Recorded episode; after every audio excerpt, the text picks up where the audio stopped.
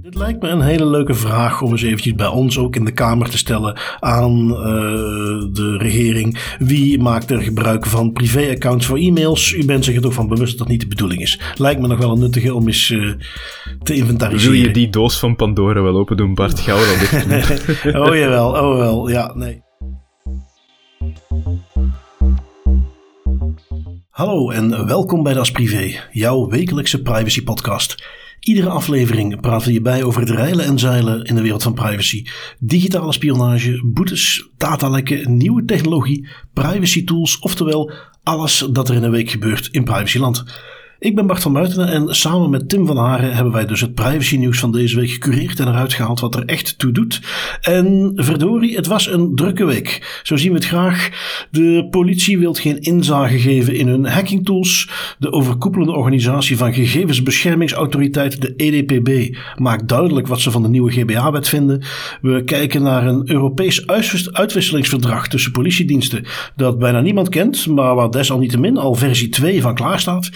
Wat hebben we nog? Goh, stalkers, camera's, ministers die mailen vanuit hun privémail, housewives of privacyland, berg, datalekken en nog wat boetes. Deze week kon het echt niet op, dus uh, Tim, ik denk dat wij een zeer interessante aflevering kunnen gaan maken. Ja, ik denk het ook. Ik denk dat we ook wel wat aan het goed maken zijn tegenover vorige week. Dat we iets rustiger konden aanpakken. Deze was echt waanzin. Ja, we gaan er inderdaad doorheen moeten vliegen. Maar daarom niet minder interessant. Um, voor de rest, misschien nog één klein uh, ja, goh, huishoudelijke mededeling. Weet ik niet of ik het zo moet noemen. Maar in ieder geval een beetje terugblik op de vorige keer. Want toen hadden wij het dus over de camera's in Heus de Zolder. Het uh, proefproject wat men daar deed. Um, ik gaf toen ook al aan van ja, ik heb een uh, inzageverzoek gedaan bij de gemeente Heus de Zolder naar hun DPIA. zoals jij weet, ik doe dat wel eens vaker. ik krijg daar tot nu toe altijd op terug van oei, ja, hebben we niet. Eh, DPO is daar dan ineens acuut mee bezig, wordt op de hoogte gebracht. Vindt dat in die zin fijn dat hij op die manier achter nieuwe projecten komt. Uh, Heus de Zolder, en laten we dat dus even voorop stellen. Uh, want daar, is, daar zijn wat kudo's op, op zijn plek. die hebben mij binnen een paar dagen effectief hun DPIA doorgestuurd. Dus heel netjes, dat hadden ze gewoon. Daar is dus wel over nagedacht. Um, eerlijkheid gebied me te zeggen dat daar het goede nieuws ook stopt. Ik heb die DPA bekeken en die is afschuwelijk. Daar moeten we niet omheen draaien. Um, daar valt van alles over te zeggen. Dat ga ik ook zeker doen. We gaan daar een mooi artikeltje aan wijden.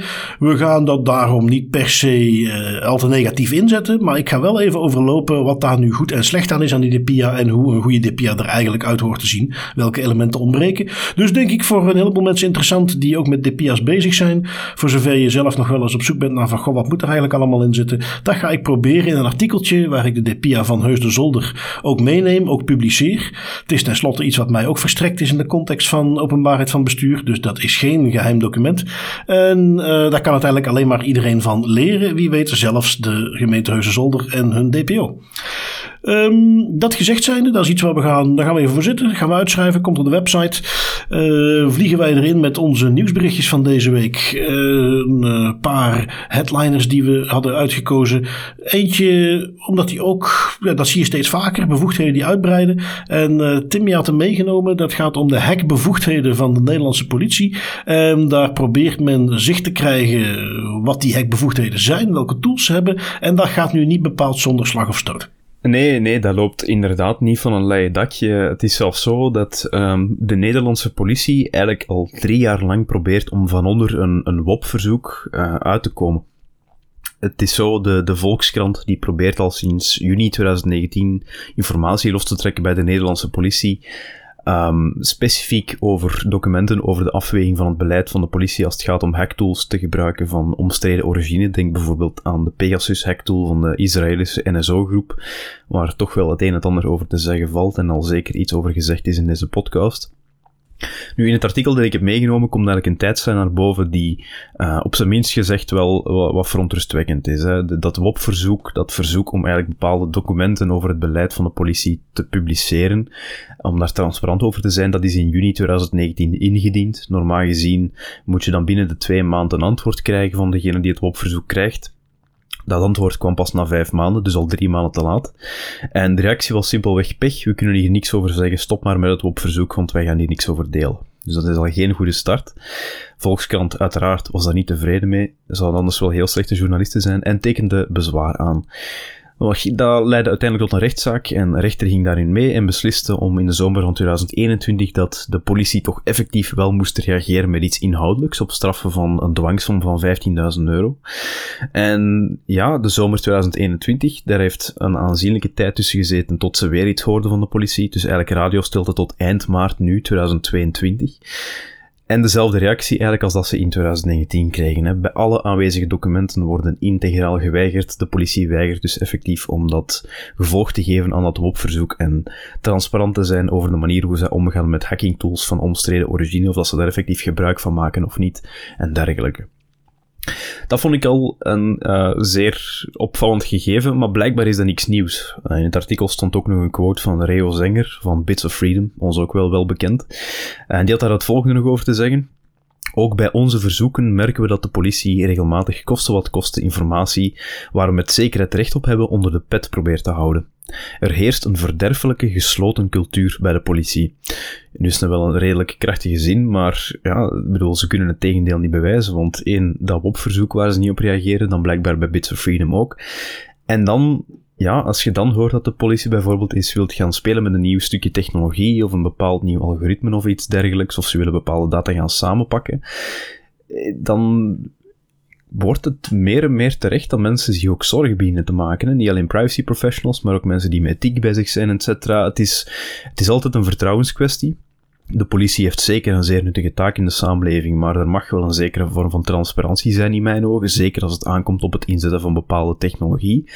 En die vertrouwenskwestie, ja, die staat of valt een beetje met de transparantie en het feit dat hier de Nederlandse politie effectief niet ingaat op een WOP-verzoek, een verzoek waar ze effectief wel iets van invulling in moeten geven, dat baart mij heel hard zorgen. Ja, hier valt natuurlijk een hoop over te zeggen. Want uh, als je dit soort bevoegdheden toekent aan de politie, dan wil je ook dat er een bepaalde transparantie bij hoort. Maar om te beginnen wilde ik eens wat inzoomen op dat aspect van het niet antwoorden op WOP-verzoeken. Wet openbaarheid bestuur, dat is iets wat we hier natuurlijk net zo goed kennen. In Nederland ook en in Europa overigens. En het is echt wel een, een, basisprincipe dat men daar gehoor aan geeft. In die zin, je hebt als burger in heel veel situaties eigenlijk weinig meer om, wat eigenlijk een grondrecht is, een bepaalde controle bevoegdheid die je zelf ook hebt als burger, om die uit te kunnen oefenen. Uh, dat is het enige middel dat je hebt om bepaalde informatie te krijgen en om daar iets mee te kunnen. En uh, dat is cruciaal. Daar zitten uitzonderingsgronden in en die zullen door de maat genomen in Nederland hetzelfde zijn als in België. Namelijk als het gaat om de privacy van andere mensen, als het gaat om uh, veiligheidsissues, als het gaat om... Je hebt zo'n aantal vertrouwelijkheidsuitzonderingen, dat je zegt oké, daar snappen, snapt iedereen kun je niet zomaar uh, iedere informatie van de overheid vrijgeven. Um, maar dan nog is het altijd de bedoeling dat je daar dan de proportionaliteit zoekt. Is te zeggen, oké, we kunnen niet zomaar weigeren. We gaan moeten kijken wat gaan we wel, wat gaan we niet meegeven. En daar kunnen we wel een keuze in maken. En dat is uh, wat je hier dan toch ook mist. Um, en en, en die, die klassieke tactieken van het dan uitstellen en niet doen. En ik, ik vraag me ook altijd af, de mensen die er dan achter zitten, wat, wat, wat hopen die daarmee te bereiken? Want je krijgt een hoop negatieve publiciteit. Uh, je hebt hier zelfs een gerechtelijke uitspraak, een dwangsom, dus het kost nog geld ook. En die dus in feite, een rechter geeft ook aan, je moet die gegevens vrijgeven. Ja, hoe zit dat dan? Is dat, is dat de politie die daar denkt van, ja, maar wij zijn de politie en daar heb je zo'n uh, irritante burgerjournalist van Bits of Freedom, we gaan die gewoon eens even niks geven. Ik, ik weet niet hoe dat helemaal zit. Uh, ik krijg dan weer het gevoel, dat is uh, ergens in het politieapparaat waar men dan zelf denkt boven de wet te staan. En ja, zo werkt het natuurlijk niet. Nee, dat is een, dat is een zeer gevaarlijk gegeven. Hè. De moment dat de politie uh, wetgevingen gewoon in de wind slaat, dan zegt van jongens, het maakt ons allemaal niet uit. We gaan dit gewoon traineren tot het jullie strot uitkomt en we hopen dat jullie er gewoon met de jaren heen het opgeven en het beu zijn om die vragen te stellen. Nu, ik denk dat ze daar ja. wel fout in zijn, want die, die journalisten die bijten zich daar gelukkig in vast. Hè. Uh, de Volkskrant, Bits of Freedom, toch wel niet de minste. Die mannen die eens dat die weerstand krijgen, gaan die denk ik zelfs nog harder pushen. Dus kudos to them. Ja, natuurlijk. Want dan denk je van, hé, hey, wat valt er hier te halen? Voilà, inderdaad. Ja. Hè, dat, dat, is het, dat is het exact. Hè. Het feit dat ze dan zoveel moeite doen om eigenlijk iets te verbergen, maakt het alleen nog maar interessanter en zorgt er alleen nog maar voor dat er meer ogen naar dat onderwerp gaan. Want nu dat iedereen ja, en, en wel weet waar het over gaat Terwijl je ziet, uh, door daar op een andere manier om te gaan, door transparanter te zijn, dan krijg je ook vertrouwen. Dan krijg je vanzelf dat mensen op het moment dat je dan met iets naar buiten komt, er ook vanuit gaan dat het klopt. Want ja, als ze nu met iets komen, dan gaat natuurlijk iedereen denken: oké, wat zit hier niet in? Uh, dat, dat is evident. Um, ik had nog iets meegelinkt. Uh, een artikeltje wat deze week ook gepubliceerd werd, ook uit nu.nl van de Nederlandse politie. Die nu in navolging van wat wij vorige week al bespraken rond de Belgische politie en hun drones. Die dus ook bezig zijn met proeven drones. Het zou hier gaan om een drone die op een incident afgestuurd kan worden en die dan beelden doorstuurt. Uh, goed proefprojectje, eh, inhoudelijk nog niet zo heel veel over bekend. Maar op het moment dat men een um, goh, ik zou bijna zeggen, een, een, band heeft opgebouwd met de burger. Van wij zijn transparant over dit soort dingen. Wij communiceren daarover. Uh, als je als politie vindt dat dit echt een nut dient. En dat je hier de burger beter mee dient, de boel beter kunt beveiligen. Dan mag er toch eigenlijk ook geen enkel probleem zijn om daar transparant over te communiceren. En dat betekent helemaal niet dat er een lijstje komt met alle hacking tools die gebruikt worden. Op welke manier en precies hoe ze ingezet worden. Natuurlijk niet. Die balans snappen we wel. Maar dan nog dat de, de informatie informatie zoals die nu gevraagd wordt, die wordt meegegeven. Dat is daar gewoon een hele belangrijke in. En ja, daar um, zie je toch dat men maar heel schoorvoetend wilt leren dat je in deze tijden maar beter transparant kunt zijn met de burger. Want die goede oude tijd, waarin er af en toe eens een krantje verscheen, wat maar heel weinig mensen lezen, uh, waar in het nieuws weinig aandacht voor was, waar je een, typisch Nederlands fenomeen teletext erop na kon slaan en misschien dat daar iets van te vinden was. Maar dat was het dan zo'n beetje. Uh, en, en ja, dat is niet meer de tijd van nu. Nu heb je Twitter, Facebook, iedereen heeft een website, dingen komen snel naar buiten, dat wordt heel snel opgevolgd. De publieke opinie is nooit makkelijker en sneller te beïnvloeden dan nu tegenwoordig. En daar zul je dus op aan moeten passen als eh, openbare instelling. Dus ja, eh, ik ben wel goed benieuwd eh, hoe ze dit verder opvolgen natuurlijk. En wat er uiteindelijk uitkomt. En wat er dan zo geheim was dat ze dat tot jarenlang hebben proberen uit te stellen. Um, ik heb er eentje meegenomen de European Data Protection Board, uh, ja, zoals jij ook weet, dat is die gegevensbeschermingsautoriteit of, of, koepelorganisatie, zullen we maar zeggen, van alle gegevensbeschermingsautoriteiten in Europa. En die komen iedere maand bij elkaar. En die hebben dan een, uh, meeting, die hebben een agenda die ze voorbereiden. Daar wordt altijd gepubliceerd, hey, transparant. Um, dan komen ze naar de hand met een persberichtje waarin ze dan wat dingen vertellen over wat ze allemaal besproken hebben. Dat is normaal gezien niet de spannendste materie. Als je echt als privacy professional daarmee bezig bent, dan... Uh, uh, volg je dat op. Uh, en dan zie je een persberichtje komen waarin ze over het algemeen wat schouderklopjes uitdelen aan elkaar. We hebben goed gewerkt en we hebben deze dingen besproken. En uh, binnenkort wordt daar iets van gepubliceerd. Um, deze keer week het iets af. op de website heb ik ook een artikeltje gepubliceerd waarin ik ook wat stilsta op de reactie die EDPB gaf over het nieuwe privacy framework. wat Amerika aangekondigd heeft. Joe Biden samen met Ursula von der Leyen. niet heel veel nieuws, maar ze stippen wel een paar puntjes aan waarbij ze zeggen dit is waar het volgens ons om gaat draaien. En, en ze insinueren dat dat niet goed zit. Nou, dat kun je op de site uh, nog lezen. Maar het tweede stukje, daar wilde ik toch wat specifieker bij stilstaan. Um, en dat is hun feedback op het voorstel, het wetsvoorstel wat nu circuleert uh, om de GBA te gaan hervormen. Uh, dat is al een behoorlijk ver voor het stadium. In die zin dat dat, ja, dat, dat zou het gewoon moeten zijn. Um, de GBA had daar zelf al advies over geschreven. Dat hebben we ook meegenomen in de podcast toen. die waren daar nu niet bepaald laaiend enthousiast over. En de, de EDPB, uh, ja goed, in Europa toch het hoogste uh, orgaan van gegevensbeschermingsautoriteiten, die gaat daar nog eens dunnetjes overheen. Um, samengevat, die zeggen gewoon, kijk, jullie zijn hier de onafhankelijkheid van gegevensbeschermingsautoriteiten volkomen aan het ondermijnen. Dat kan niet. Dat staat in de GDPR zo niet omschreven. Dat past zelfs niet in de, de hele brede context van toezichtsorganen en hun onafhankelijkheid. Wat je nu doet, kan niet. Um, wat specifieker, wat zijn die puntjes ook alweer, waar ze het dan vooral over hebben.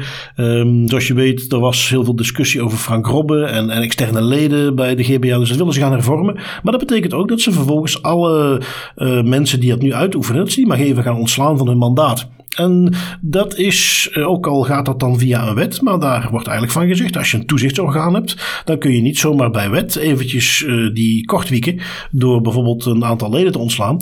Uh, want dat opnieuw, dat gaat in tegen de onafhankelijkheid van een autoriteit. Dan ben je als overheid aan het moeien met wat eigenlijk een onafhankelijke toezichthouder moet zijn. Wat de achtergrond in deze context daar ook van is. Hè? De, de historiek is duidelijk, maar dan nog kun je niet zomaar een wet maken waarin je zegt, we gaan die eventjes koud stellen en daar even nieuwe mensen voor aanstellen.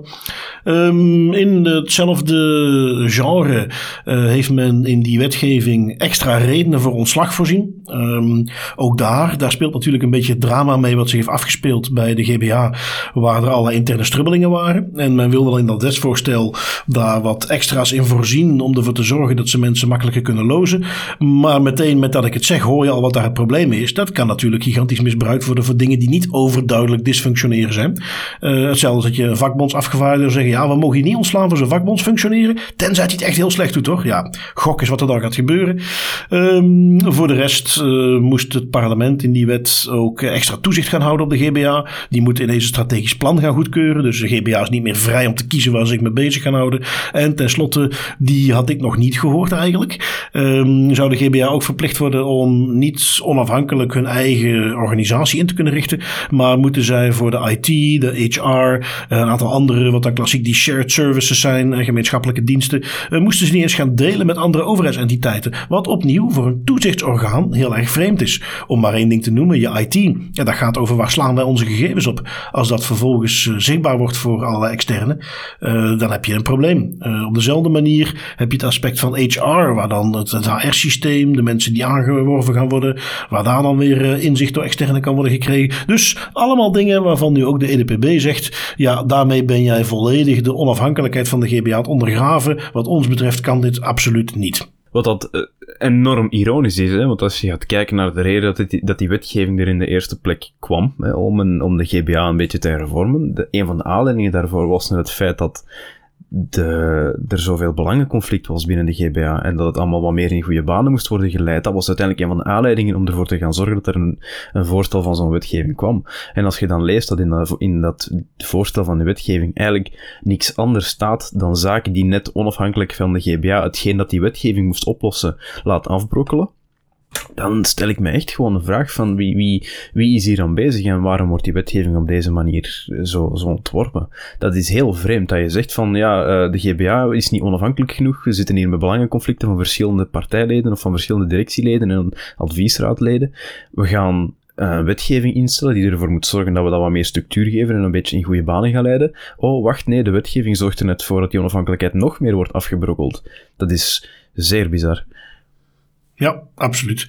Dus uh, ja, normaal gezien zal vervolgens men uh, hier iets mee moeten gaan doen. Want mm -hmm. als je deze wet er dan toch doorheen duwt en je gaat die wijzigingen doorvoeren, uh, ja, dan weet je dat je binnenkort gewoon alsnog voor het Europees Hof staat. Hè, waar men al mee dreigt ja, in de Frank context. Maar daar ga je dan gewoon weer hebben. Dus daar zal iets mee moeten gebeuren. En dan is het weer zoals gebruikelijk benieuwd om te zien wat in dit geval is dat um, ja, Michel, welke Michel is het ook alweer? Um, zijn voornaam ontspringt me eventjes.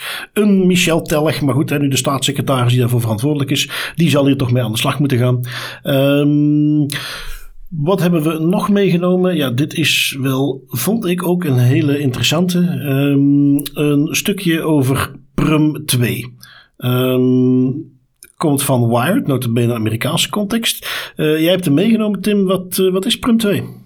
Ja, inderdaad, Prum. En uh, ik wil dat eigenlijk misschien meteen starten met de vraag naar jou te kaatsen, Bart. Heb jij eigenlijk ooit al eens gehoord van Prum? Ik had niet gehoord van Prum. Ik wist wel dat er zo'n uh, uitwisselingsverdrag bestond, wat dan kennelijk ja. Prum heet. Dat, uh, dat wist ik niet. Uh, laat staan dat ik wist dat ze aan Prum 2 bezig waren. Dus ik ben heel benieuwd wat daarover te vertellen valt. Ja, precies, exact hetzelfde met mij. Ik wist dat er zoiets van een mechanisme, een systeempje was, maar dat het de naam Prum had, wat ik wel een, uh, op zijn minst gezegd interessante naam vind, dat, dat wist ik absoluut niet. Nu, voor de luisteraars, wat Prum eigenlijk is, is, um, hoe moet je dat zien? Al 15 jaar lang kunnen Europese politiediensten vingerafdrukken, DNA-gegevens en gegevens over voertuigen uitwisselen met elkaar dankzij het Prüm-verdrag. Stel bijvoorbeeld dat de politie in Frankrijk vermoedt dat iemand die ze zoeken zich in Spanje bevindt, dan kunnen ze aan de Spaanse autoriteiten via het Prüm-verdrag vragen om vingerafdrukken te vergelijken met hun eigen databank, de Franse databank. Dat is eigenlijk Prüm in werking. Dat is een manier om informatie tussen politionele autoriteiten uit te wisselen. Uh, is begonnen met een, ik denk dat het een, als ik het me goed herinner, een zevental landen. En dat is uiteindelijk gegroeid naar nu 27 landen die deel uitmaken van het verdrag en die dus actief gegevens kunnen uitwisselen via een geconventioneerde manier. Um, nu, in privacyland halen we wel eens van een vervolg. Hè. Je hebt Schrems, je hebt Schrems 2, misschien binnenkort Schrems 3, who knows. Maar dit lijkt eentje te worden waar wij misschien een mindere fan van gaan zijn. Je hebt Prum en nu heb je ook Prum 2 dat er aankomt. Uh, wat is Prum 2? Wel, Europese wetgevers zijn van plan om de hoeveelheid informatie die gedeeld kan worden aanzienlijk uit te breiden. En de grootste verandering daar is het delen van gezichtsbeelden en de mogelijkheid specifiek om er gezichtsherkenningsalgoritme op te gaan toepassen en te gaan gebruiken. Daar ligt in de, het voorstel van Prum 2 ligt een focus op de retroactieve facial recognition, dus niet per se op live beelden gaan tracken en mensen gaan proberen volgen, maar vooral um, een, een, foto of een screenshot vergelijken met databanken van politie uh, vol andere foto's in de hoop daar ergens een match te vinden en dus iemand op een bepaalde locatie te kunnen identificeren. Moet je dat eigenlijk in de praktijk zien? Stel bijvoorbeeld de Hongaarse politie wilt weten of Tim drie jaar geleden betrokken was bij een betoging in Brussel tegen, ik zeg nu zomaar iets, Rusland of Poetin. Dan kunnen ze een foto van Tim ingeven en in het Prum 2 systeem en mogelijke matches trekken uit de foto's die genomen of verzameld zijn door de Belgische politie op een relatief gemakkelijke en eenvoudige manier. Om eventjes weer te geven wat de omvang is waar we het hier over hebben. Um, in die Prum 2 documenten die gereleased staan, daar staat heel veel interessante informatie in over de manier waarop de politie vandaag de dag werkt en de databanken die ze bijhouden, die volsteken met foto's en, en uh, beeldmateriaal. En die, die cijfers zijn wel interessant. De, de Hongarije bijvoorbeeld heeft een database met 30 miljoen foto's, als je ze allemaal zou optellen. Uh, Italië heeft een database met 17 miljoen foto's en beeldmateriaal. Frankrijk 6 miljoen en Duitsland 5,5 miljoen. En dan gaat het hier over foto's van verdachten, veroordeelden, asielzoekers, uh, niet geïdentificeerde lijken, die afkomstig zijn uit meerdere bronnen in elk land. Nu, als je dit allemaal hoort, mensen die misschien aandachtig luisteren naar de podcast, of die er ook in mee zijn in Privacyland, ja, dit begint toch wel heel hard te lijken op Clearview. Maar dan in plaats van foto's die gescraped zijn van social media, foto's uit politiedatabanken. Hè? Want uiteindelijk wat je doet, is je gaat een nieuwe foto introduceren in een databank met een algoritme. En je gaat dat algoritme gewoon zo goed mogelijk laten zoeken op matches in al die verschillende databanken. Dus ik vind dat uh, een een nogal zorgwekkende en bizarre ontwikkeling dat men eigenlijk eerst zegt van ja, Clearview, dat mag niet, dat gaan we absoluut niet gebruiken. Vooral omdat de focus ligt op het scrapen van die social media foto's en dat je daarom dat eigenlijk onrechtmatig verwerkt. Maar dan die foto's uit politiedatabanken allemaal in één grote uh, message broker gaan steken, dat, dat is dan geen probleem. Ik vind dat een, ja, ik, ik ben benieuwd waar dat naartoe gaat. Ik moet zeggen dat ik daar die vergelijking niet op vind gaan. Uh, Clearview, uh, het grote probleem met Clearview is dat de basis van die databank is verzameld op een manier die men gewoon niet mag verzamelen. Je mag niet van hmm. iedere burger die op geen enkele manier betrokken is bij een misdrijf gewoon gegevens in een databank gaan stoppen en die dan vervolgens gaan opzoeken en gaan koppelen potentieel aan misdrijven. En dat is het, het, grote probleem bij Clearview. Um, hier heb je natuurlijk wel over gegevens die verzameld zijn in de context van politie onderzoeken. Um, of die databanken kwalitatief altijd even goed zijn. En of, of iedereen die erin zit daar ook echt in zou moeten zitten.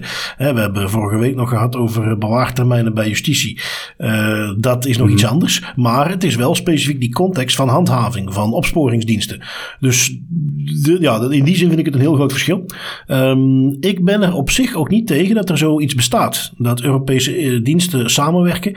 Um, ik ben uh, uiteraard volledig persoonlijke mening maar wat mij betreft uh, kunnen we niet snel genoeg naar een uh, Verenigde Staten van Europa evolueren. Uh, iedereen mag zijn eigen lokale eigenheid behouden, dat is prima.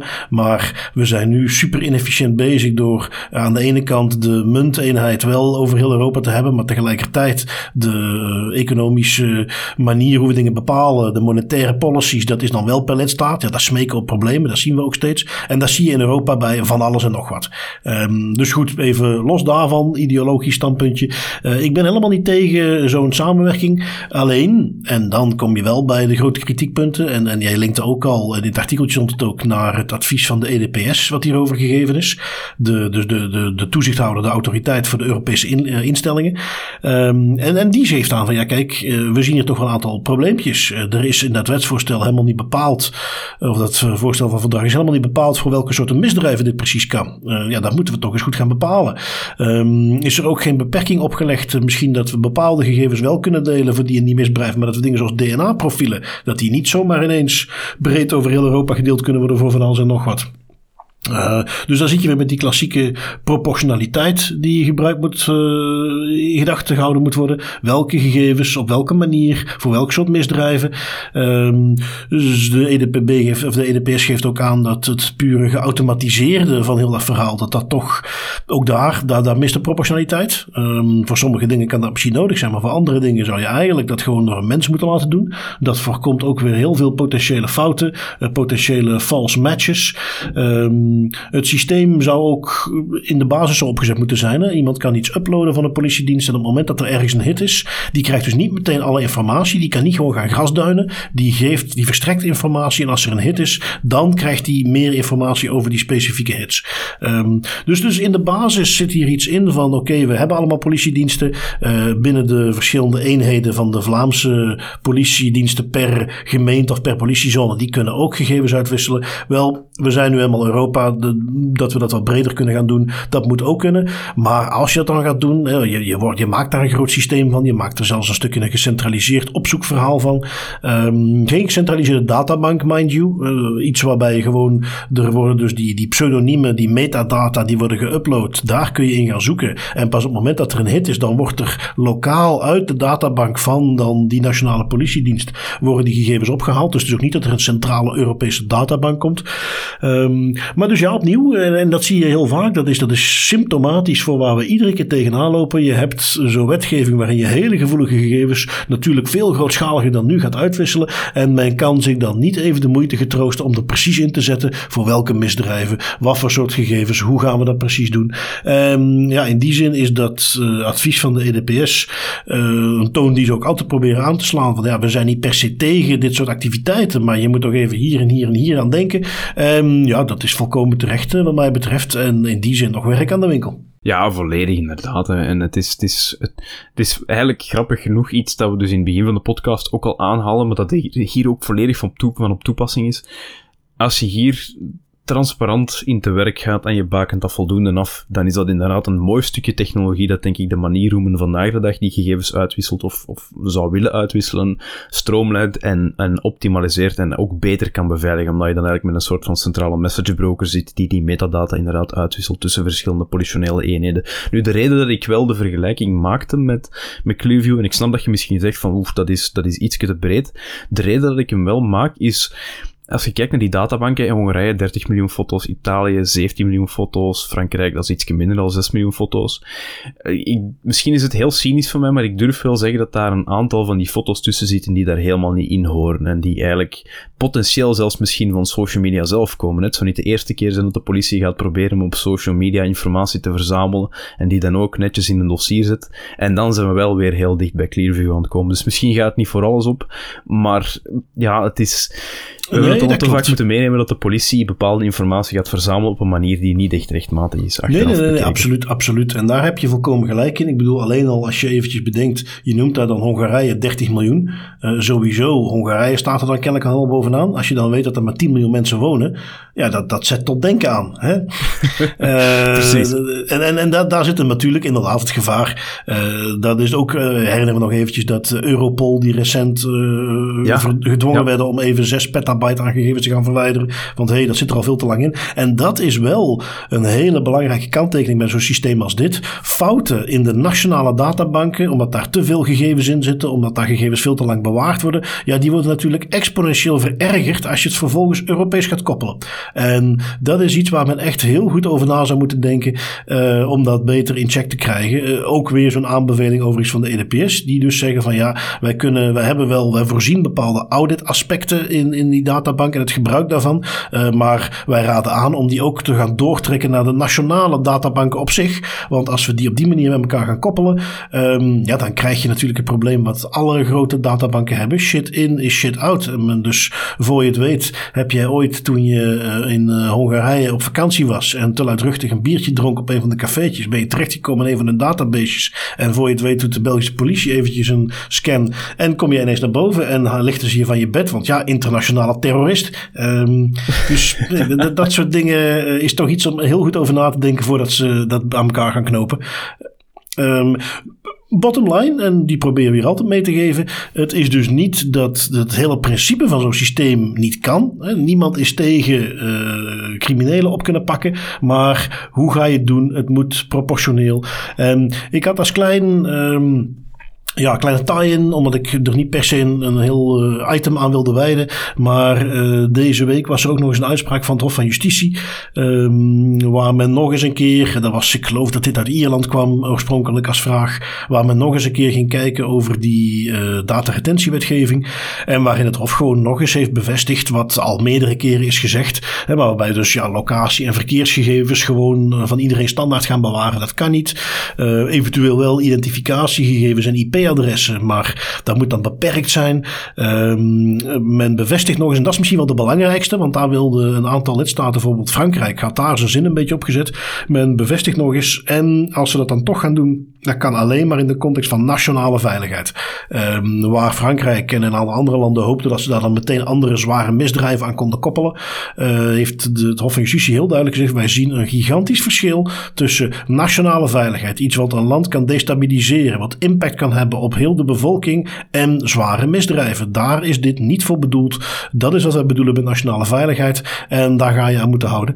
Um, en ja, dat, dat, dat blijft zo'n gevecht tussen die lidstaten of toch tussen regeringen en tussen een Europees Hof, die, die blijft terugfluiten. En nou, dat houdt voorlopig niet op, totdat misschien het Europees Hof binnenkort gewoon copy-paste van andere uitspraken die ze al eerder gedaan hebben gaat doen, omdat ze het een beetje gaat hebben. Ja, ik denk En ik, ik vind het op zich niet zo slecht dat ze natuurlijk vechten om meer bevoegdheden en dat ze vechten om, om hun, hun doelen te kunnen bereiken. Dat, dat vind ik op zich niet slecht. Wat dat daar zeker tegenover moet staan, is dan inderdaad een Europees Hof van Justitie dat op de rem gaat staan op de juiste moment en zegt van jongens, we snappen het, maar dit gaat een klein beetje te ver. Ik denk dat ja, als dat mechanisme goed in elkaar zit, dan kan je daar een, een mooie balans vinden. Dat is met alles zo, dat is met de politie ook bijvoorbeeld. Eh, de politie wil een doel uitvoeren Snap ik volledig, maar daar moet dan wel een bepaald orgaan tegenover staan dat de juiste balansoefening maakt en op tijd zegt, jongens, dit gaan we op een andere manier moeten doen, want dit gaat hmm. iets te ver. Ik denk dat dat altijd de balans is van alles. Ja, absoluut. Nou, dat waren de dingen die ons echt in het oog springen, uh, sprongen deze week. Uh, we hebben natuurlijk nog een heleboel andere dingen. Eentje waar ik niet per se heel lang bij stil wilde staan, maar die toch interessant is, omdat we daar ook altijd graag wat aandacht aan spenderen. Het gebruik van Chinese apparatuur.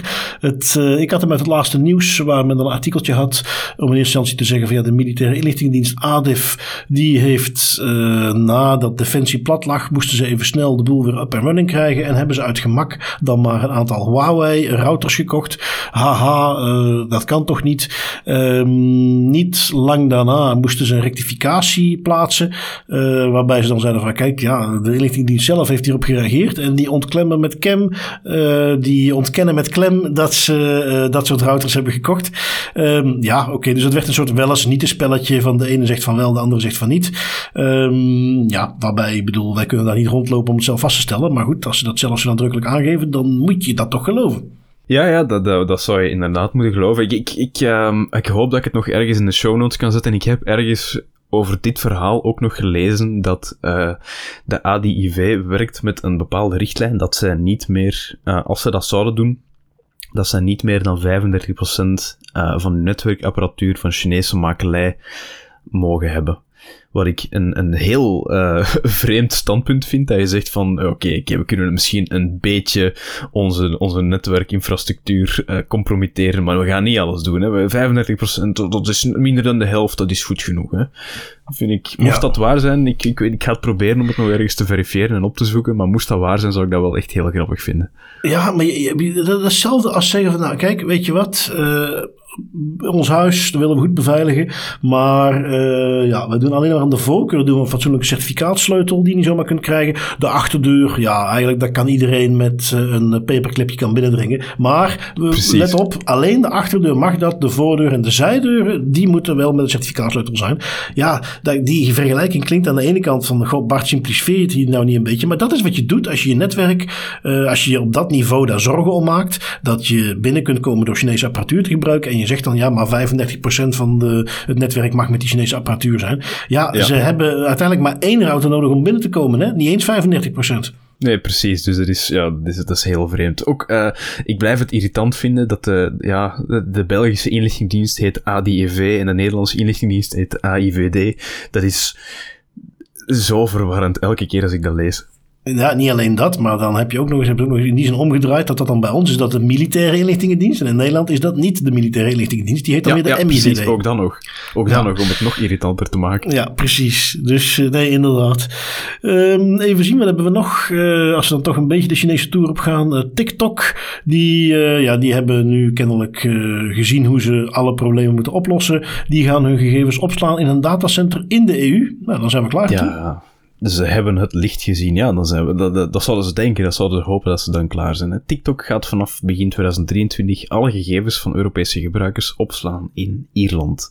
Dat is ook wel toch een beetje het, het mekka aan het worden van de datacenters in Europa en Ierland.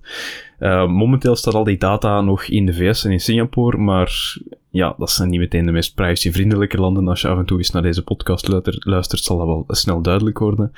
En uh, wat ik daar wel nog interessant aan vind, is ergens in het artikel zeggen ze, ze bouwen een datacenter in samenwerking met een gevestigde externe dienstverlener. Ja, dan komt het denk ik in Ierland toch al snel uit bij ofwel Amazon ofwel Microsoft. Dus misschien dat we daar een van die twee namen nog gaan zien passeren, want die hebben bijna heel het datacenterlandschap daar overgenomen. En ik vind het, kijk, het is op zich een goede stap natuurlijk dat zij die data in een Europees datacenter willen zetten. Oké, okay, fijn, het is niet perfect. Als je bijvoorbeeld kijkt naar het hele Schrems 2 gebeuren. Zelfs al ga je bijvoorbeeld, als het in, over een Amerikaanse context zou gaan, als je data op een Europees datacenter gaat zetten, maar dat is bijvoorbeeld nog altijd in handen van Microsoft of AWS, dan is er nog altijd geen waterdichte beveiliging tegen Amerikaanse inlichtingendiensten. Ik denk dat dezelfde logica opgaat voor TikTok, dat uiteindelijk in handen is van, van, een, uh, van de Chinese, maar niet de Chinese overheid, het is een Chinees bedrijf dat in handen is van een Amerikaans kantoor. Dus ja, het is ergens goed natuurlijk, maar die misvatting zie ik nog veel te vaak terugkomen. Dat je zegt van het moment dat wij het in een Europees datacenter gaan zetten, is de kous af en hebben we geen probleem meer met dataoverdrachten. Dat is nog altijd niet het geval natuurlijk. Nee, absoluut. absoluut. Dus uh, goed, ze proberen hetzelfde wat alle anderen doen. En ook hier gaat het niet werken. Maar we zullen kijken uh, wat ze daar verder nog mee willen doen. Um, wat heb ik nog meegenomen? Um, een artikeltje uit Vice.com.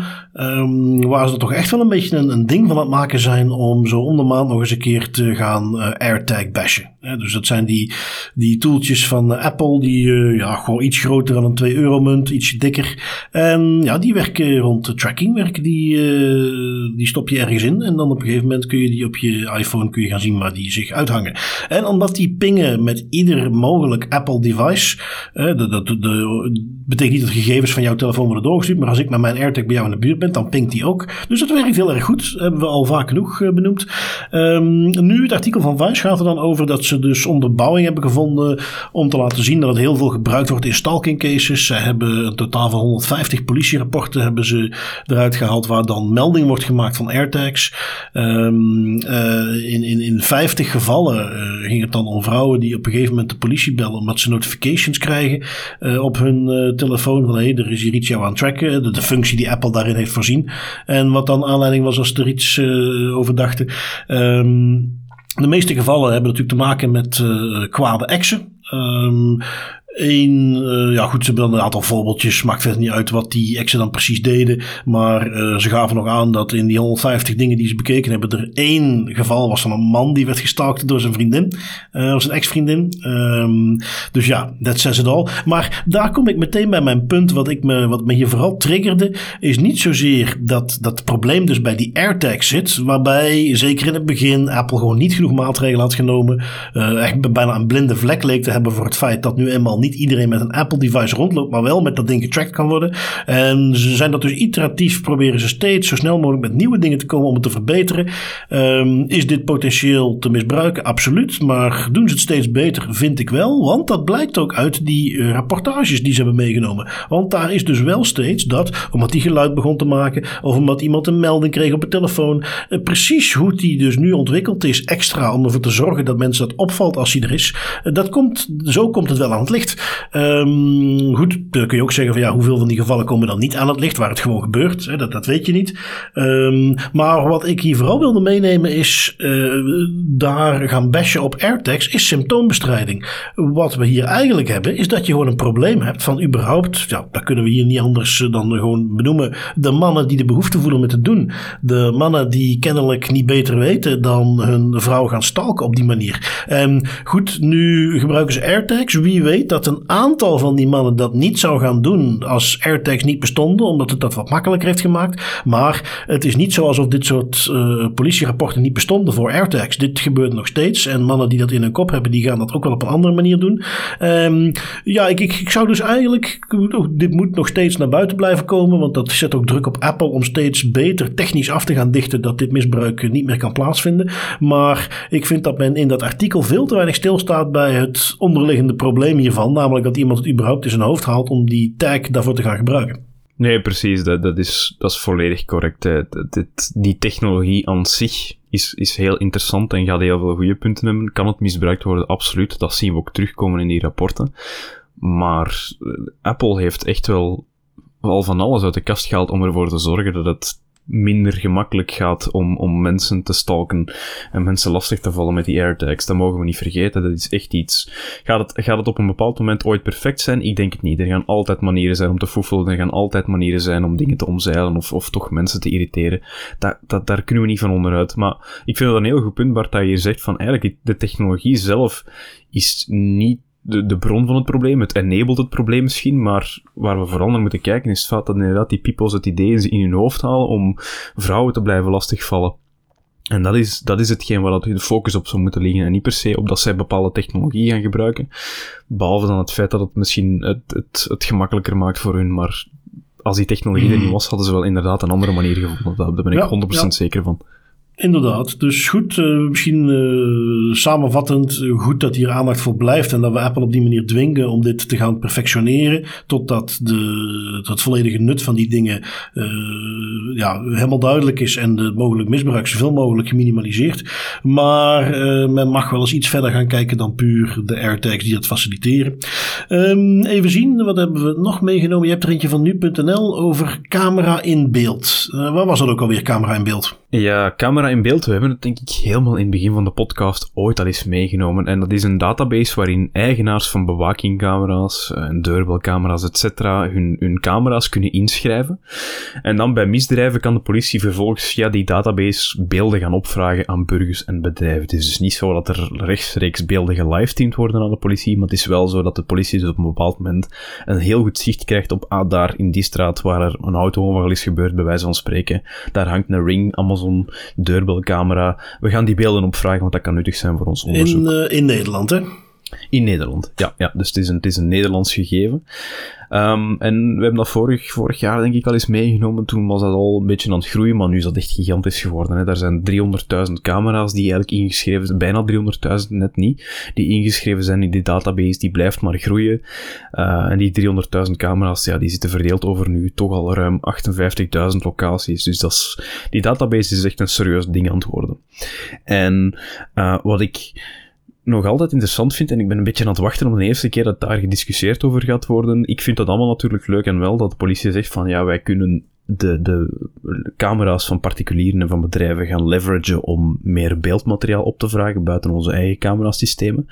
Oké, sure, maar eh, ja, dat zijn camera's die burgers en bedrijven gebruiken. We hebben al genoeg boetes zien passeren, onder andere van de AIPD, maar ook in Nederland, van mensen die camera's gebruiken op een illegitieme manier, op een manier die eigenlijk niet mag volgens de wet. Dus ik vraag me wel af hoe nauwgezet dat de politie de plaatsing van die camera's en de beelden controleert op naleving met de, onder andere de privacywetgeving. Want ik vrees dat dat gewoon niet gebeurt. Ja, voilà, inderdaad, je zegt het ook al niet. En als men dan bewijsmateriaal gaat opvragen via die camera's, moeten ze wel echt daar heel goed op gaan letten. Want de kans dat je bewijsmateriaal gaat opnemen dat eigenlijk ja, op een manier is vergaard die tegen de privacywet is, dat, dat, lijkt me vrij reëel. Het lijkt me zeer reëel. Alleen, uh, goed, in, in uh, België zouden dan uh, doorsnee advocaat zeggen, ja goed, Antigone was witter dan wit. wat dat het Nederlandse equivalent daarvan is, dat weet ik niet. Um, ah ja, ja. Dus, maar goed, dat, uh, ja, uh, trouwens, als een luisteraar uit Nederland ons dat kan vertellen, dat vind ik wel interessant. Uh, wat daar het Nederlandse equivalent van is van de Antigoon-wetgeving hier in België. Um, even zien, als we dan doorgaan. Deze vond ik nog wel leuk. Deze vond ik schokkend en leuk. Um, de minister Hugo de Jonge, in Nederland een bekende naam. maar goed, dus sowieso een minister. Die zat een beetje in het vuur deze week, want er kwam naar buiten dat hij uh, ja, zijn privémail gebruikte om zaken als minister af te handelen. Dus effectief mails die, die te maken hadden met zijn functioneren als minister. Die werden dan doorgezien naar een iCloud-account als ik het goed had. En van daaraf kon hij dat dan gaan beantwoorden. Want ja, al dat inloggen met die VPN's en zo, dat was allemaal maar lastig. Dat wachtwoord veranderde te vaak. Um, reactie nadat dat dan naar buiten kwam. ja, ik ben er deze week op gewezen dat dat ernstig wordt ontraden. En daarom ben ik er nu mee gestopt, gaf hij aan. Um, dus een minister, en dit, is geen 60-plusser die nog eventjes een ministerpostje krijgt, maar die eigenlijk de hele revolutie van e-mail en, en instant messaging een beetje gemist heeft en die mogelijk niet helemaal in kan schatten hoe gevoelig dat ligt. Dit is iemand die gegarandeerd ook, uh, als ik even zijn politieke richting bekijk, heeft meegekregen hoe Hillary Clinton destijds het vuur aan de schenen werd gelegd van haar eigen servertje. Dit is niet nieuw. En dat hij dan met droge ogen durft te beweren van ja, goh, ik heb dat deze week pas voor het eerst gehoord, dat dat eigenlijk niet de bedoeling is mijn eh, iCloud-account gebruiken voor ministeriezaken. Dat is toch wel heel erg triest. Um, los van het feit dat je toch van een minister sowieso wel mag verwachten dat hij voldoende besef heeft om te weten dat het feit dat het misschien wat lastig is dat zijn wachtwoord verandert, er dan maar bij hoort als minister en je communicatie. Ja, en het hele excuus van, oh, ik wist niet dat dit een probleem was, ik zal het nooit meer doen, dat is echt, ik, ik, ik ga het even, uh, excuse my French, dat is echt compleet een bullshit, want er is gewoon, ik denk dat dat zelfs in het artikel genoemd wordt, er is een document dat effectief gedeeld zou moeten worden met al die politiekers, over hoe dat ze onder andere omgaan met ICT-materiaal en e-mails en dergelijke. Dus ofwel heeft hij dat in de wind geslagen, dat zegt dat veel over hem, ofwel heeft hij dat effectief gelezen en zit hij nu gewoon te liegen. Wat dat, ja, either way, het is niet goed en het is heel amateuristisch. En het is zonde dat dat nog altijd allemaal 2022 gebeurt. Ja, uh, in die zin heb ik nog wel een, een Das Privé tip voor mensen die uh, het zijn zelf volksvertegenwoordigers zijn of contacten met volksvertegenwoordigers. Dit lijkt me een hele leuke vraag om eens eventjes bij ons ook in de Kamer te stellen aan uh, de regering. Wie maakt er gebruik van privéaccounts voor e-mails? U bent zich er toch van bewust dat dat niet de bedoeling is. Lijkt me nog wel een nuttige om eens te inventariseren. Wil je die doos van Pandora wel open doen, Bart? Gauw dan oh jawel, oh wel. Ja, nee, dat is net zoals met pleisters. Dan moet je maar gewoon in één keer eraf rukken en er doorheen. Dat gaan we niet uh, rustig doen. Um, een vraagje aan jou, Tim. Hoe vaak betaal je nog cash? Ah, oh, ik... Uh Eigenlijk bijna nooit. Ik probeer dat ook bewust zoveel mogelijk te verwijderen, moet ik toegeven. Het is misschien niet de meest privacyvriendelijke optie altijd, want ja, cash is, is cash, maar ik heb bijna nooit cash meer op zak. De nieuwe generatie, ja. Ja, nou, ik, ik, ik, um, ik heb altijd een beetje bij. Um, just in case, sowieso. Uh, de tijd dat. Uh, ja, je hebt altijd nog uh, mensen. Ik, ik, heb er in, de in de jaren altijd ook wel een paar gezien die de behoefte voelden om met 100 of 200 euro cash rond te lopen. dat heb ik sowieso nooit gedaan. Maar ja, goed, ze waren er zeker. Um, maar ja, privacy en cash, dat is wel een dingetje. Die hebben inderdaad met elkaar te maken. Um, wat de reden ook mogen zijn. soms, en of het nu is. En, en dat, ik ga even geen uitspraken doen over. Of of, of het goed of slecht is. Sommige voorbeelden gaat misschien heel duidelijk zijn of het goed of slecht is. Maar in ieder geval, als jij midden in de nacht de behoefte voelt om naar een pinautomaat te gaan, daar geld af te halen omdat je drugs wilt kopen dan is dat jouw goed recht. Um, in ieder geval in die zin dat jij zelf moet kunnen beschikken over dat geld. En dat jij in een positie moet zijn om als je dat met je eigen geld doet, daar niet in gevolgd te worden.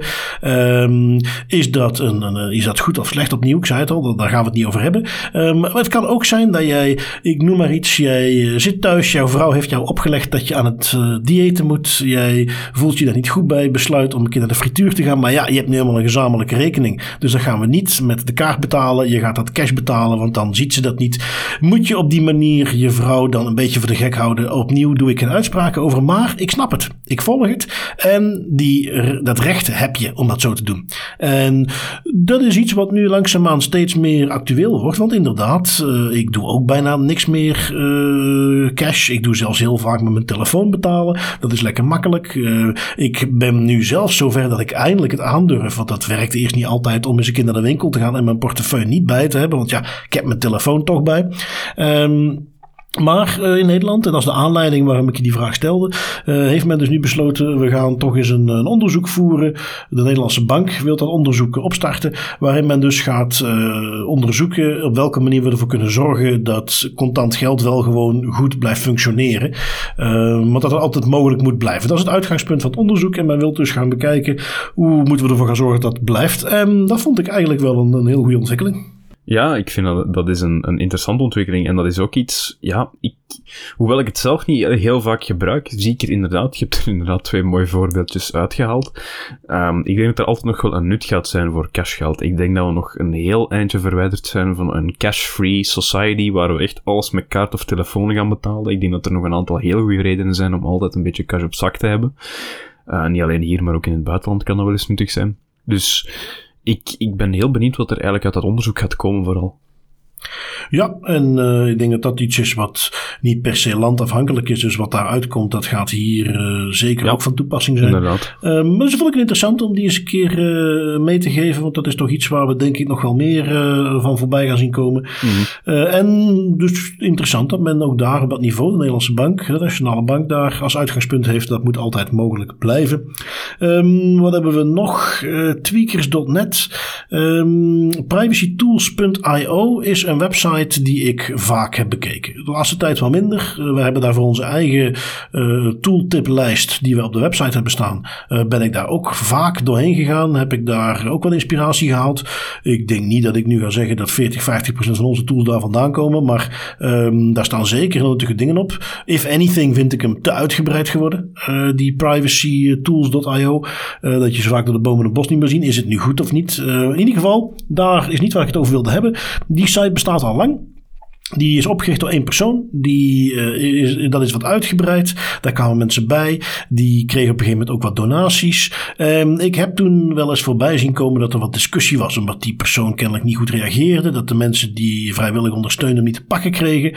Um, ja, daar ontstond een mooie bitchfight die niet onder hoeft te doen voor de betere Housewives af aflevering. Die ik nooit heb gezien. Maar ik ken um, meerdere mensen die dat wel graag eens bekijken. Kwestie van verstand op nul zetten en um, ja, dat, dat zijn dat soort discussies die daar voorbij komen. En ja, privacytools.io, uh, op een gegeven moment scheiden zich daar dus een aantal mensen vanaf. Die hebben privacy guides opgericht. Um, de exacte website naam heb ik niet eens opgeschreven, moet ik toegeven. Uh, maar dus privacy guides doet een beetje hetzelfde. Maar ja, heeft zich dan afgescheiden van privacytools.io. Um, ondertussen, die blijven dus op allerlei manieren. Als je bijvoorbeeld op tweakers.net kijkt, waar ik het artikeltje ook vandaan heb. Ja, kennelijk zit er in een publiek van tweakers, de mensen die commenten, zitten een aantal mensen die daar nauw bij betrokken waren. En het is duidelijk dat die dus de oorspronkelijke oprichter achter privacytools.io geen warm hart toedragen. Um, maar dan ontstaat daar dus ook daar in die comment-sectie ontstaat er dan een discussie over wie wel of niet gelijk heeft. En dat is al jaren aan de gang ergens weet je dat privacyland daar niet vrij van zal zijn. Maar ik vond het toch opvallend dat men zich daar op die manier druk om kan maken.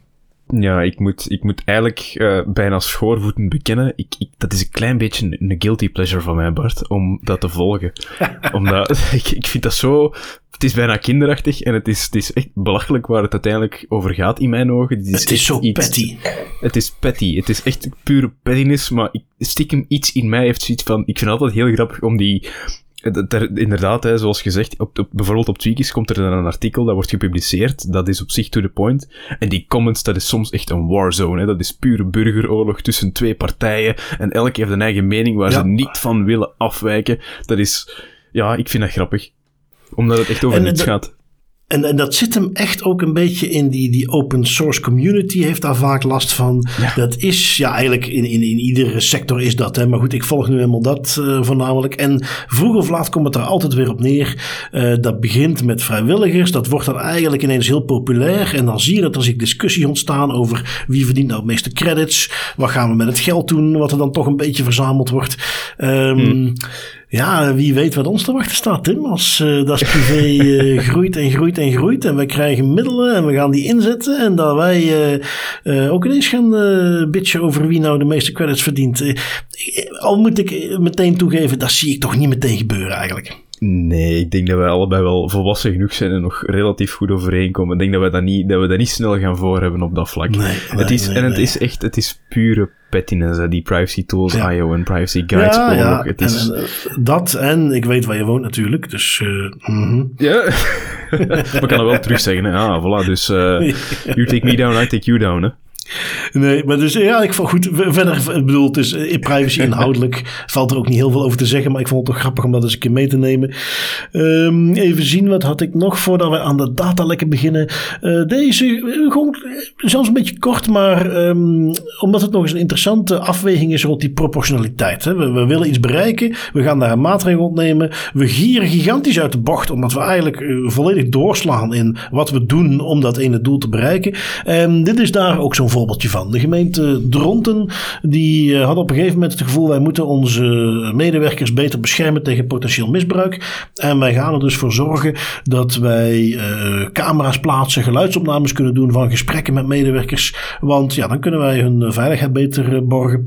Um, kun je je voorstellen dat daar enige ophef over ontstond? Ja, dat, dat kan ik mij wel iets kleins bij voorstellen als het gaat over het afluisteren van advocaten. Dat is niet zo netjes, hè?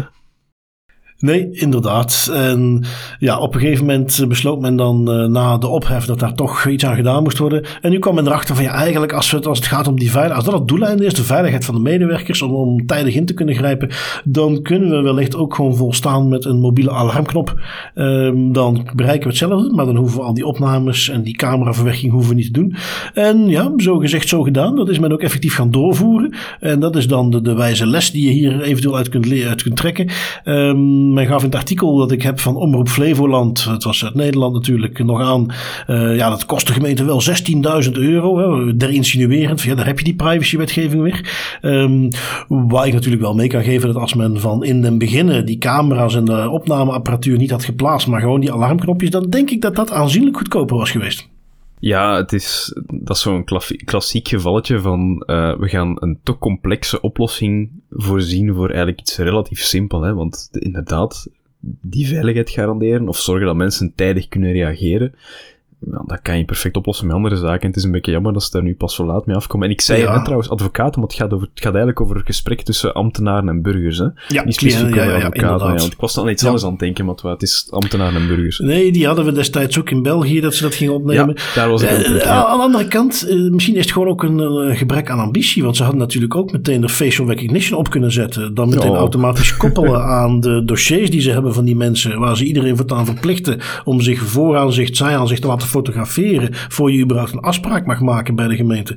En dan heb je dat ook meteen te pakken. Dan heb je zelfs meteen een automatische koppeling. En als het even kan, kun je meteen in die geluidsopnames ook nog een emotieherkenningsalgoritme toevoegen. Zodat je misschien zelfs voordat het echt ontspoort al kunt laten ingrijpen. Of, of ben ik ze nu ideetjes aan het geven? Ik, ben, ik zie nu al meteen zo'n aantal ambtenaren in de Nederlandse gemeente heel heftig notities aan het nemen van write that down, write that down. Dit kan nog, ja, inderdaad.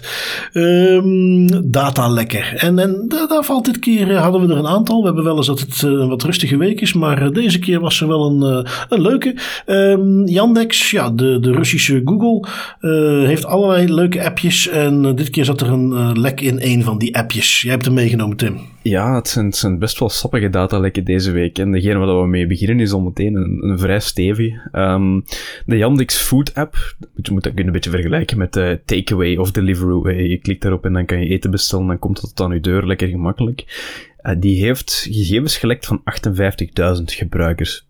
Het gaat specifiek over leveringsadressen, telefoonnummers, namen en leverinstructies. Bijvoorbeeld, bel 10 minuten voordat je aankomt, zodat ik zeker kleren aan heb en de deur kan open doen of zo.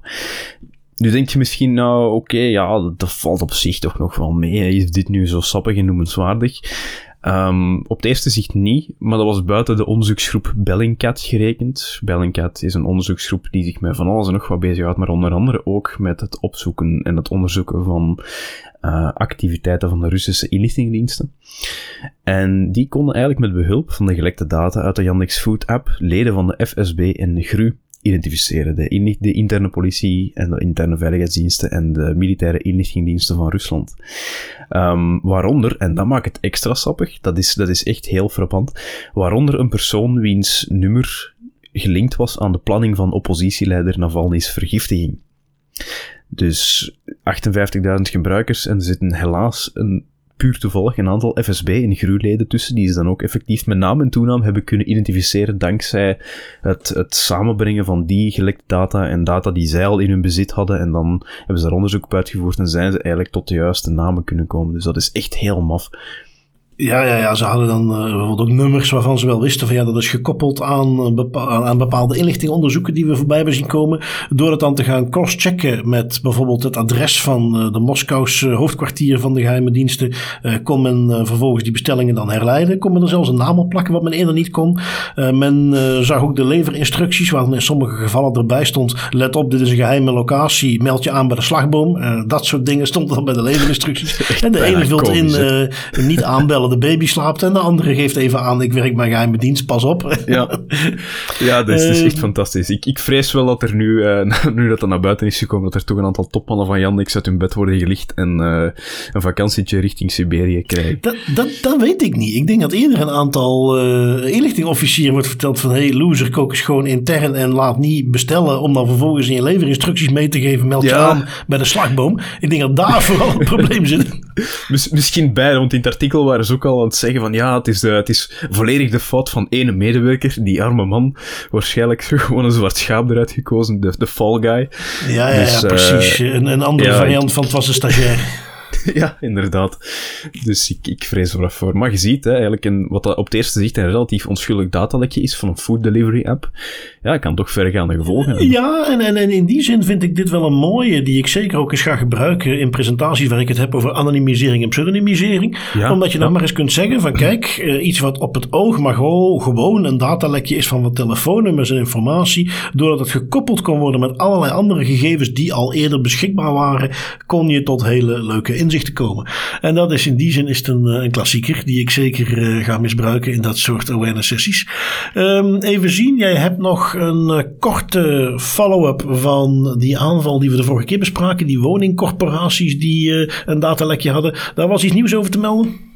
Ja, een, aantal, een aantal zaken. Uh, het is nu officieel, ze zijn slachtoffer geworden van de Conti ransomware groepering. Dat was voordien nog niet bekend. Um, in totaal zijn het ook acht woningcorporaties, dus de scope is ook aanzienlijk uitgebreid tegenover vorige week. Uh, en en daar, zijn, daar zijn een aantal zaken waar ik toch nog even kort bij wil stilstaan, want dat zijn dingen die, die ik echt niet graag zie, waar ik gewoon echt uh, de, de kriebels van krijg. Een paar negatieve dingen en een paar positieve dingen. Nu, Conti Conti werkt altijd op dezelfde manier. Ze gaan data, ze gaan uh, ransomware deployen, ze gaan dus bepaalde systemen gaan encrypteren, zodat die niet meer gebruikt zijn, maar zij gaan ook data gaan exfiltreren, zodat ze die later kunnen verkopen of kunnen gebruiken als leverage, om in de hoop dat dus iemand betaalt. En uh, zij hebben hier 200 gigabyte data buitgemaakt van die acht woningcorporaties, vooral klantgegevens, waarvan ze 8 gigabyte nu als een soort van uh, proevertje online hebben gezet op hun website, dus kan je gewoon downloaden. En daar staan dingen in die, die echt niet meer kunnen. Hè. Dat, dat zijn kopieën, daar staan kopieën in van paspoorten uit 2016, die onder andere van de woningcorporatie Qua Wonen komen. Um, en die hebben meteen ook al toegegeven van ja, dit hadden we echt niet zo lang mogen bewaren. Sorry hiervoor, maar dat bewijst nog maar eens. Let heel goed op jullie dataretentiebeleid, want kopieën van paspoorten uit 2016, zolang ze intern zijn, is dat misschien allemaal leuk en wel, maar van het moment dat er een datalek is, het zit erbij, dat is bijvangst, dat is niet leuk. Uh, moet ik wel meteen cadeaus geven aan een onbekende persoon? Er is in die, die 8 gigabyte in die kopieën van die paspoorten, is er één iemand die zo slim was om zijn kopie te voorzien van een watermerk. En dus is dat veel lastiger te gebruiken. Dus dat is echt een, een, een pluim, thumbs up voor die persoon dat hij eraan heeft gedacht. En meteen ook een warme oproep. Stel dat je ooit ergens een kopie van je paspoort moet gaan delen zet er een watermerk op. De Nederlandse overheid heeft daar een hele goede app voor, Kopie ID, super gemakkelijk. Uh, en dat zorgt er meteen voor dat het minder gemakkelijk is om het te misbruiken. Heel veel andere zaken nog, maar waar het op neerkomt is, ja, er wordt te veel data bijgehouden door die woningcorporaties en ze zijn er helaas nog altijd niet te transparant over. Dat is een beetje jammer. Ja, en dat is weer het klassieke adagium wat eigenlijk iedereen zou moeten imprinten. Data die je niet hebt, kun je ook niet lekken. En dat is waarom we dingen hebben zoals bewaartermijnen. Um, we hebben nog eentje die, ik weet, ik heb hem nergens anders voorbij zien komen. Dus ik weet niet of dat nu via ons dan gemeld is. Maar eh, in de Das Privé Community postte Enzo een eh, screenshot. Um, Sodexo for You is een app die Sodexo aanbiedt. Sodexo, ja, een van de, zo niet de grootste leverancier van uh, allerlei checks in België, maaltijdchecks, eco-checks, wat dan ook, komt op een kaartje. En je kunt natuurlijk ook een appje installeren waar je dan nog heel veel voordelen kunt halen uh, via Sodexo. Um, in ieder geval een, een appje waar ongetwijfeld we het hebben over tienduizenden, zo niet honderdduizenden gebruikers. Um, die deden een gebruikerstestje. Je kreeg een mailtje en dan kon je eh, naar een Google Form gaan en dan kon je dan vervolgens gaan invullen. Um, en dan werden er dingen gevraagd zoals je e-mailadres, je beroep en, en nog een aantal dingen en dan wat, natuurlijk wat vragen.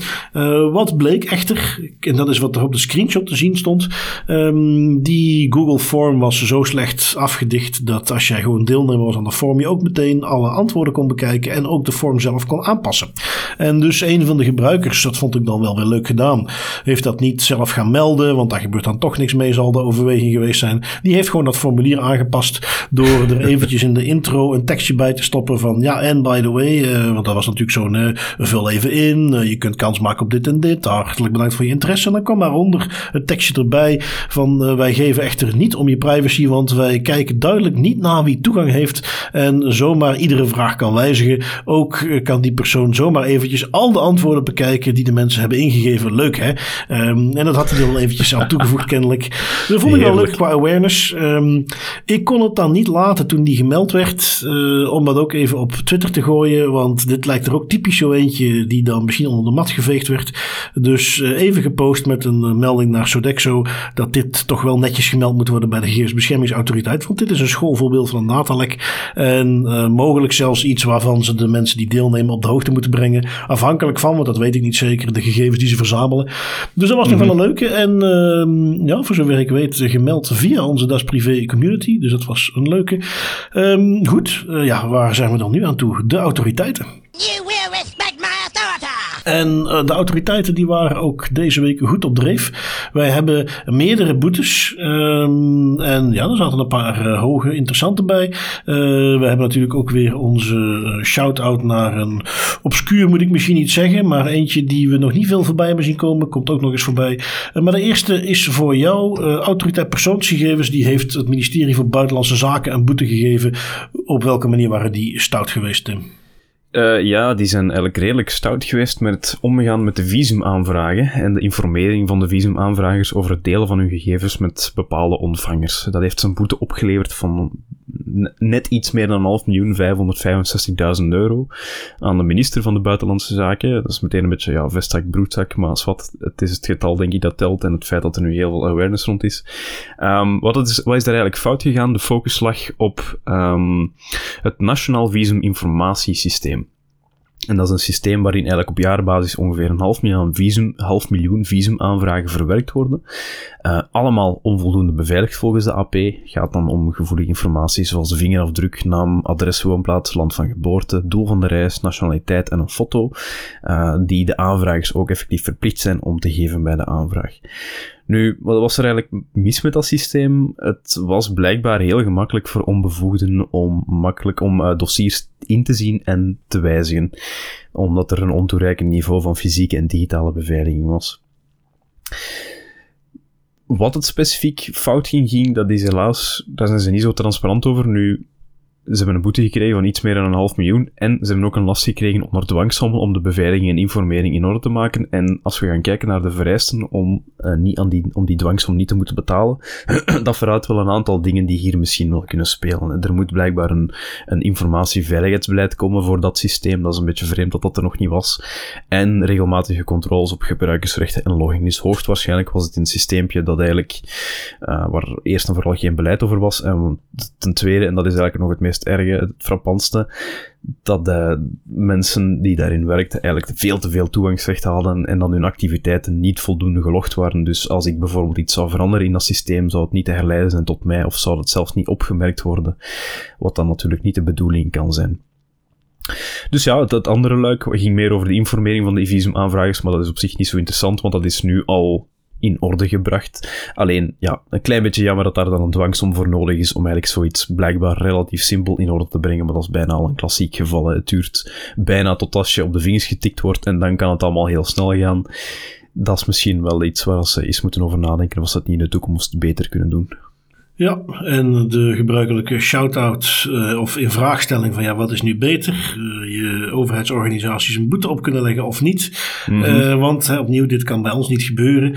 maar goed, aan de andere kant, kijk naar het voorbeeldje van vorige week. Justitie heeft, ondanks dat het maar een berisping is, toch stappen genomen. maar goed, hier dus wel een boete. Ehm, ik heb er nog eentje meegenomen, die ga ik relatief kort houden. vooral interessant, één, het is Denemarken, dat zie je niet vaak. en twee, een boete van 1,3 miljoen die kan tellen. Um, mm, De boete is voor een Deense bank. Die deden weer eens een keer een melding, uh, omdat er iets niet in orde was. Uh, na een melding van een datalek. Um, de autoriteit heeft het opgepakt. Kwam vervolgens tot de constatering dat er wel 400 verschillende systemen waren in die bank die gegevens verwerken. Wat op zich voor een bank niet per se zo vreemd is als je alles bij elkaar zou gaan tellen. Maar dat er vooral eigenlijk nergens goed was vastgelegd wat de bewaartermijnen waren die gehanteerd moeten worden. En omdat het zo grootschalig was uh, en zo structureel besloot men dus daar toch eventjes een serieuze boete voor op te leggen. Um, uh, en Tim, ik ga gewoon eventjes het gras voor jouw voeten wegmaaien, maar deze volgende gaan we ook redelijk kort doen. Een boete van een Ierse bank, ook ja, iets minder, maar toch 463.000 euro. Die hadden verkeerde dingen gerapporteerd aan het kredietregister, um, waar dan kennelijk de Ierse autoriteit, als het er echt op aankomt, dan toch ook nog een boete kan opleggen. Um, Dan sluit ik even af met een boete die wat dichter bij huis is. Brussels Airport, Charleroi Airport. Die hebben ook boetes gekregen en daar mag je helemaal niks over zeggen, Tim. Nee, inderdaad. Ik moet mij hier eventjes beroepen op de Fifth Amendment en het recht om te zwijgen. Want uh, misschien even de full context voor de luisteraars. Ik ben sinds maandag begonnen als uh, adjunct TPO bij Brussels Airport Company. Dus ik ga me even wijselijk onthouden van deze discussie. Maar Bart, jij mocht er natuurlijk alles over vertellen. Hè? Jij hebt geen belangenconflict, ik wil. En dat zal ik ook gretig doen. Um, goed, ik moet er ook meteen eerlijkheidshalve bij zeggen. Dat is een beslissing van 75 pagina's die ik nog niet helemaal gelezen heb. Um, dat gaat er zeker nog van komen, maar uh, op dit moment nog niet. maar ik ben er wel even doorheen gegaan. Um, mm. Waar ik vooral even op in wilde zoomen. Goed, tot de kern. Boete Brussels Airport 200.000 euro. Charleroi Airport 100.000 euro. En uh, een dienst die erbij betrokken was, Ambucé, die uh, heeft ook 20.000 euro boete gekregen. En het ging over die temperatuurmetingen die ze uitvoerden. Um, daar was van alles mis mee. Uh, de DPIA die men er rond had opgezet zat niet goed in elkaar. Uh, de informatie die erover verstrekt werd was niet op de juiste manier beschreven. Dus de, het kader waarin ze dat deden, daar was van alles mis mee. Um, wat ik veel terug zag komen, en daar wilde ik vooral even bij stilstaan, is dat die opmerking van ja, maar dit was toch gewoon in uitvoering van een protocol wat door de overheid werd opgelegd. Um, en dus, waarom krijgen wij hier nu een boete voor? Wij kunnen hier toch niks aan doen. Um, belangrijk om daarbij mee te geven, ja, ten eerste, dat protocol was te laat bekendgemaakt, zat niet goed in elkaar. Laat daar geen twijfel over bestaan. Daar is zeker iets over te zeggen. Maar daar stond dus niet in hoe die temperatuurmetingen moesten gebeuren. Op welke manier je dat moest gaan registreren. Hoe je mensen moest gaan informeren. Dat was iets waar in dit geval de twee vliegvelden volledig vrij waren om dat zelf in te vullen. En dat is ook waarom zij de boete krijgen. Het feit dat al die temperatuurmetingen met die thermische camera's, dat die gebeurden op een manier dat er ook extra gegevens werden bijgehouden. Dat meteen als er zo'n meting gebeurde er ook een plaatje werd opgeslagen de manier hoe men vervolgens de vragenlijsten ging doen en de gegevens daarna ging verwerken. Dat is waar de GBA op ingezoomd heeft, of de geschillenkamer, om die boete uit te delen. En dat waren ook dingen die in dat protocol niet geregeld werden. Hadden misschien wel geregeld moeten zijn in dat protocol, maar dat was niet zo. Dus die keuzes zijn gemaakt door die vliegvelden en daarom krijgen ze nu een boete. Um, de discussie was dan ook nog van ja, wie is nu verantwoordelijk voor het uitvoeren van die metingen? Want uiteindelijk het praktisch doen, dat was dus die andere dienst, Ambucé. Um, daar gaat de GBA in de beslissing ook wel op in. Uh, spitten dat wat uit, komen uiteindelijk tot de conclusie dat voor maar een klein deeltje uh, ze daar gezamenlijk beslissing over namen. En daarom dat Ambucé ook een kleine boete krijgt. Um, maar dus ja, de, de wat achteraf, want ondertussen uh, is dat al wel fatsoenlijk uitgeklaard. Uh, gaat men daar op een andere manier mee om, uh, neem ik aan. Maar heeft de GBA dus toch nog even teruggekeken op hoe dat in het verleden is gebeurd. En ben ik ook benieuwd op welke manier andere organisaties die allerlei gegevens hebben bijgehouden in de, de coronatijden, daar ook nog mee geconfronteerd gaan worden. want ze zullen, wat dat betreft, moeten we het ook wel zeggen, niet, de vliegvelden waren niet de enige die geconfronteerd werden met gebrekkige instructies en protocollen. En er gaan er dus misschien nog meer op die manier last van krijgen. En dat wordt een uh, interessant om op te volgen. Um, maar goed, uh, ja, kijk uh, Tim. Um, dat is mijn mening en uh, daar zullen we het mee moeten doen. het is zo, ehm, zo moeilijk om me in te houden. Hè? Het is echt zo, ik, ik, wil er van alles over zeggen, maar ik, ik, ga het me even voor mezelf houden. Ja, kijk, we zullen zien wanneer ik eens een keer uh, met een potentieel belangconflict zit en in hoeverre ik dan ga zeggen dat interesseert me niets. Um, en misschien helemaal niet. Uh, goed, dat gezegd zijnde, um, ik had niet echt een privacyvraag meegenomen uit onze community. en ik moet ook toegeven, Tim, hè, wij hadden er net onderweg wat technische probleempjes waardoor mijn timer compleet onbetrouwbaar is en ik dus eigenlijk geen benul heb hoe lang we nu bezig zijn. Of we al, al gigantisch over tijd zijn of dat we tijd over hebben. dat is meestal inderdaad niet zo. Um, dus we gaan gewoon meteen door naar de privacy pointers. Um, wat heb ik deze keer meegenomen? De NCSC in de UK, dus dat is het National eh, Cyber Security Center.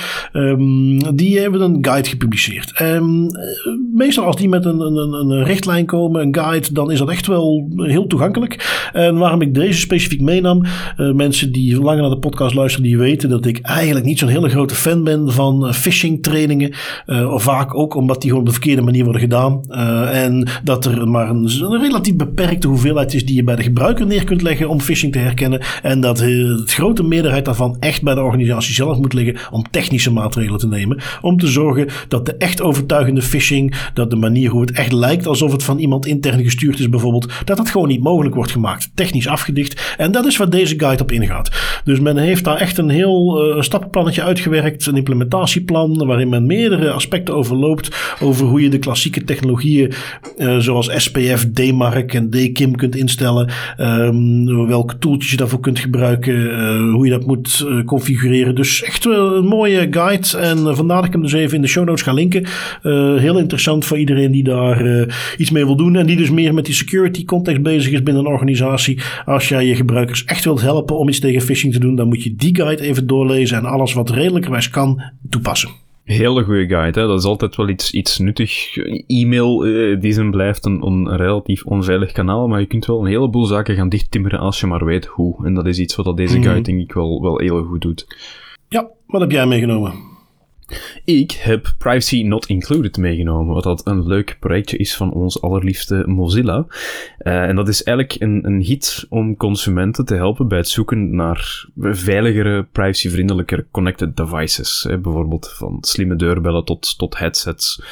Um, voor elektronica waar je misschien van vreest dat die invasief kan zijn of te veel data gaat, gaat verwerven van ja, is er hier in deze, deze hele koopgids, zullen maar noemen, altijd een meer dan waardig alternatief voor te vinden met een woordje uitleg. Of net een waarschuwing als het gaat over technologie of over merken die net heel veel uh, of te veel persoonsgegevens verzamelen en op die manier de privacy van hun consumenten schenden.